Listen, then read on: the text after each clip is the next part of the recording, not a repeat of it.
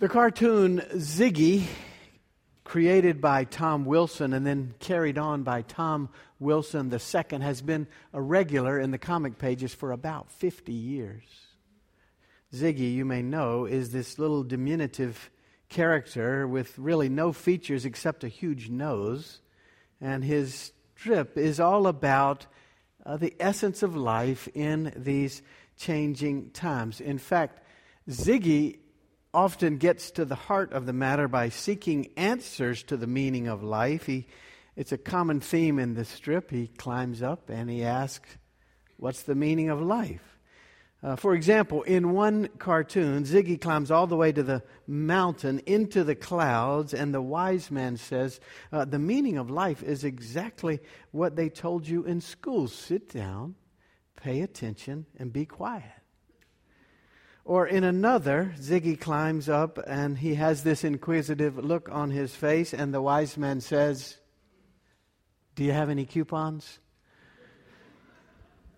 Or in another one, Ziggy climbs only to hear from the wise man, I can't answer you today, our computers are down, like we experienced this week at the church throughout the Holy Scriptures this theme of looking to the mountains for wisdom. It's all through the Scriptures.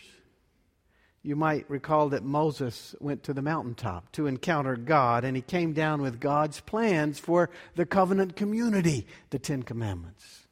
You might recall that psalm, the favorite psalm, 121, that says, I look to the hills from where does my help come? My help comes from the Lord who made heaven and earth.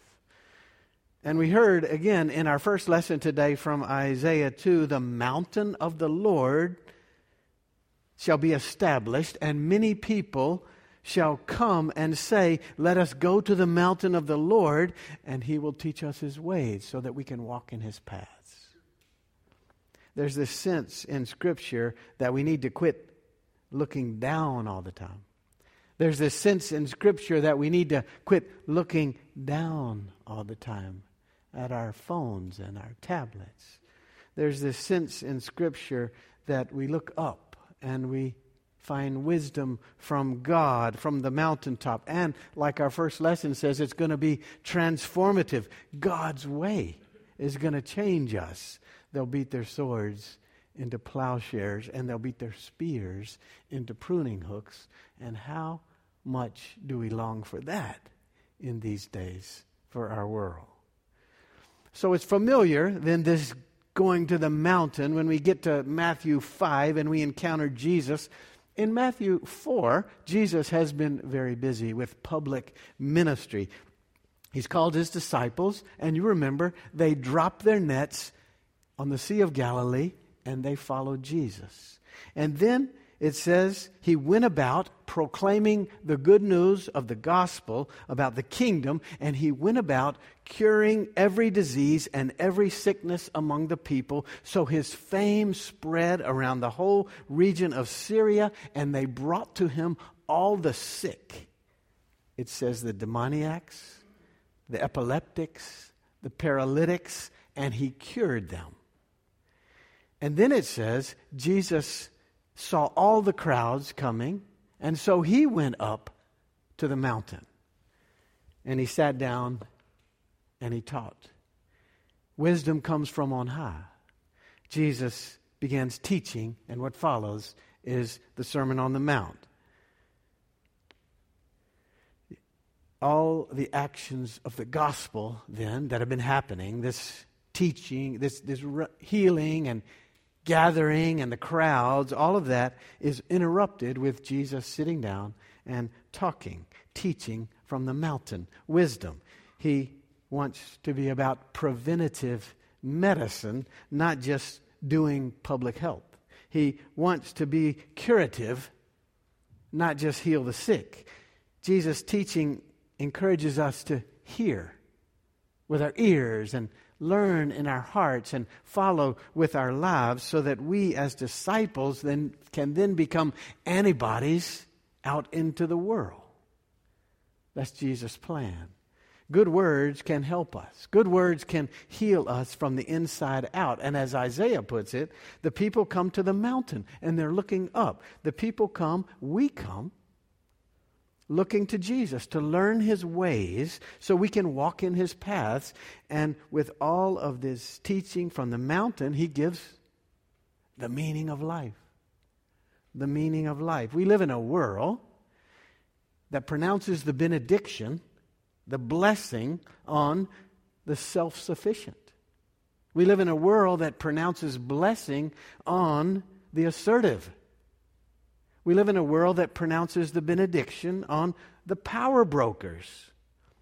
Yet the teachings of Jesus from the Mount remind us that the poor in spirit and the meek and the peacemakers are the ones truly blessed. So, in the Beatitudes, as Sam Adams got us going on this last week, the world's values are being turned upside down. And today we have the second Beatitude. This is what Jesus says Blessed are those who mourn, for they will be comforted. Blessed are those who mourn, for they will be comforted. This is the word of the Lord six syllables. Blessed are those who mourn. Six syllables. The Greek word here for mourn, pentheon, is the strongest word for mourning that you could find.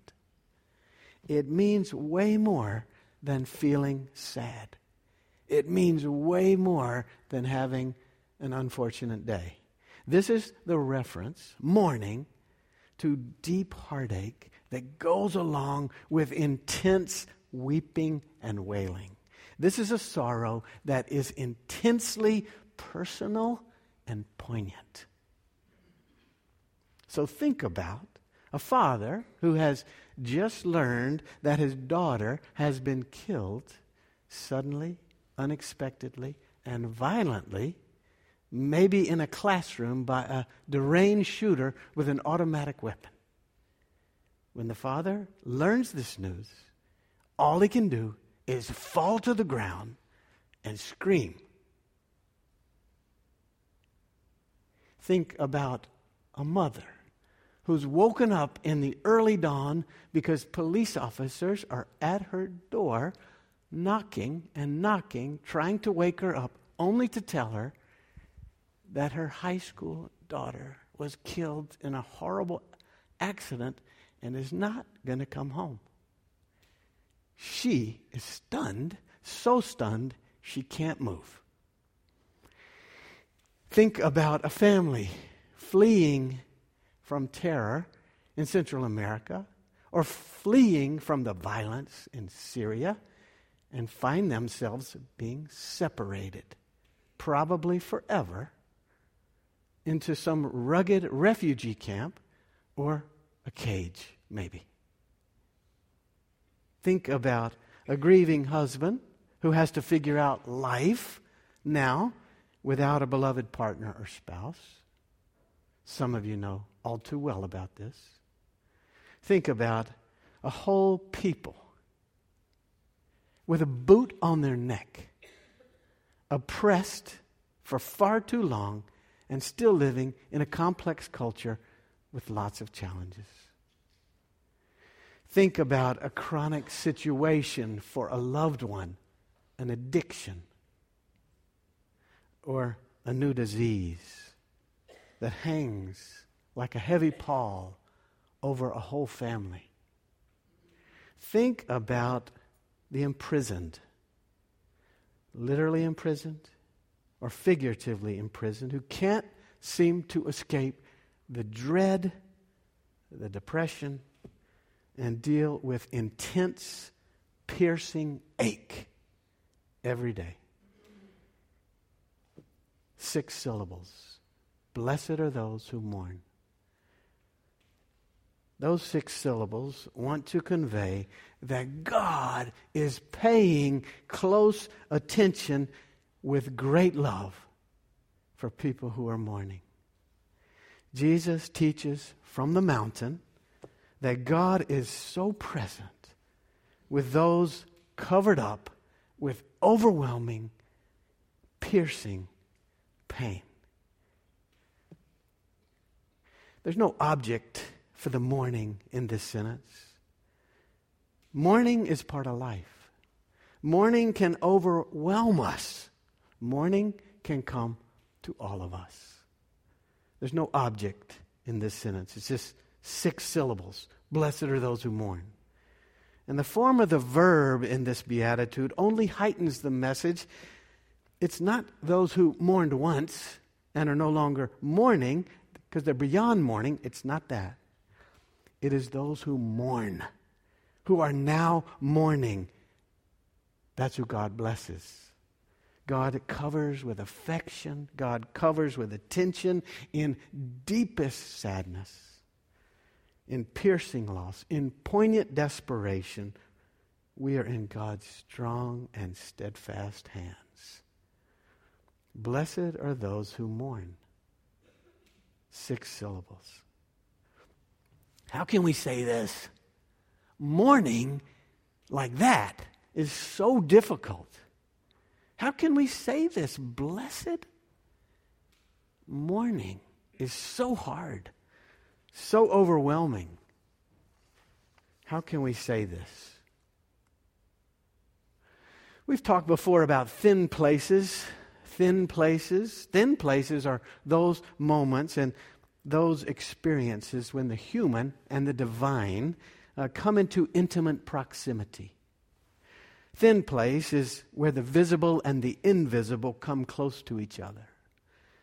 A thin place is when we have a fresh and powerful sense that God is real and God is at work and it's true. And where do we find Jesus? In all the Gospels, page after page. Where do we find Jesus? Well, Jesus invites the sick and the suffering to come to him. Jesus reaches out to the truly broken and the wounded. Jesus encounters mothers wailing in grief. Jesus blesses fathers who are beaten up with heartache, with nowhere to turn. Jesus knows children who have no parents. Jesus meets those imprisoned and sets them free. Instead of having suffering alienate, alienate us from God, we as faithful people need to remember that God always, always shows up in the midst of suffering. That's all through the scriptures, all through the Bible. I heard you crying in the wilderness. I saw you crying at the tomb. I heard your tears in the darkness of the night.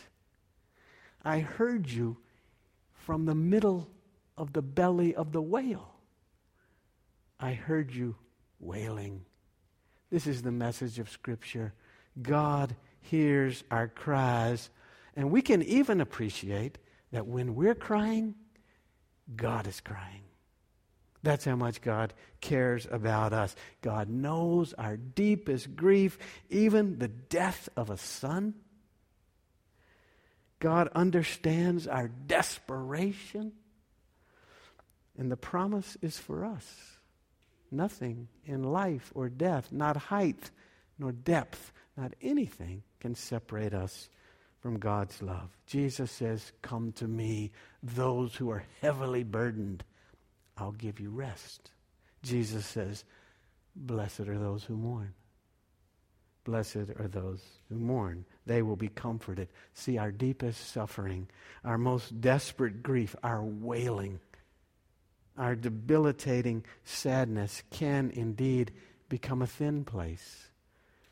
A season, if we're open to it, to discovering even God's presence and compassion and care, God's comfort. God's light, God's hope, God's peace.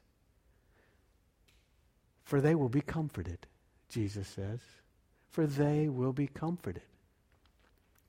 William Barclay says that there's more in this one promise than can ever be conveyed in one word. There's more in this promise that could ever be conveyed in one word comforted. The Greek word here is parakaleon. Parakaleon does mean to console, to comfort. When we open our hearts to God's presence and care in our piercing suffering and our poignant losses, God will enfold us. God will console us. God will comfort us. That's the promise. But this word also means to summon us as an ally, to invite us close by God's side as a helper, as an advocate. It is used to invite people to the feasting table, to be fed in abundance as an honored guest. Blessed are those who have deep and devastating grief. They will be pulled into the intimacy of God. That is the promise. Blessed are those who are so overwhelmed with losses too deep for words, they will be fed abundantly at God's table. Blessed are those who feel most distraught with the difficulties of life. They will find encouragement and help and strength from God. And this same word is used in the Gospel of John uh, just when Jesus' disciples are so afraid that he's leaving them. They're so afraid that they're going to be left without them. Jesus says, Do not be afraid. I will leave with you the paraclete, the parakleon, the advocate, the comforter, and you will be blessed. Blessed are those who mourned because the comforter will be there to comfort you. Jesus is the comforter who will never leave you. That's the promise, the presence, the abiding way of God consoling us. All of this is meant to encourage us. This is meant to pour light into the darkness that we feel is covering us so fully. This is meant to fill our hearts with peace and give us strength when we feel like mourning leaves us stuck to the floor. This is meant to remind us that God's love is forever. It's forever, holding us, never letting us go. Comfort. So, some of you love Latin, and so many of you love literary things. This is a helpful phrase solvitur ambulando. That's a phrase attributed to Augustine from the early part of the fifth century, a great theologian. But its origin even goes further back than Augustine. Solvitur ambulando. It means it is solved by walking. It is solved by walking. See, some things, indeed, you can figure out. Some things, if you get the right information, you can move along. Some things are, you know, you get the code, so to speak, you can move along. Some things, uh, you know, you deal with it, you get the right answer, the right medicine, the right situation, and you can get there. But some things, some things come only as we make our way, as we are engaged in the process, as we journey through life. Solvitur ambulando. It is solved by walking. When Jesus says, Blessed are those who mourn, for they will be comforted, I think we learn indeed it is solved by walking. Solvitur ambulando. When we're covered up, see, covered up by the deep, intense pain and grief, by mourning, covered up with heartache and darkness, we experience God's comfort and we experience God's care as we strive little by little to keep walking. We wake up another day and we try to comprehend one more time the Lord is near. Just try to hear it try to comprehend it. We open our hearts as we can to the love of friends, the love of family, as failing as it is, so that it can give us comfort and support. We try, as hard as that is, because the tears are often right below the surface, we try to laugh. We try to live. We try to keep going. Solvitur ambulando. We come to worship. We sing even when we cannot sing. The congregation sings for us.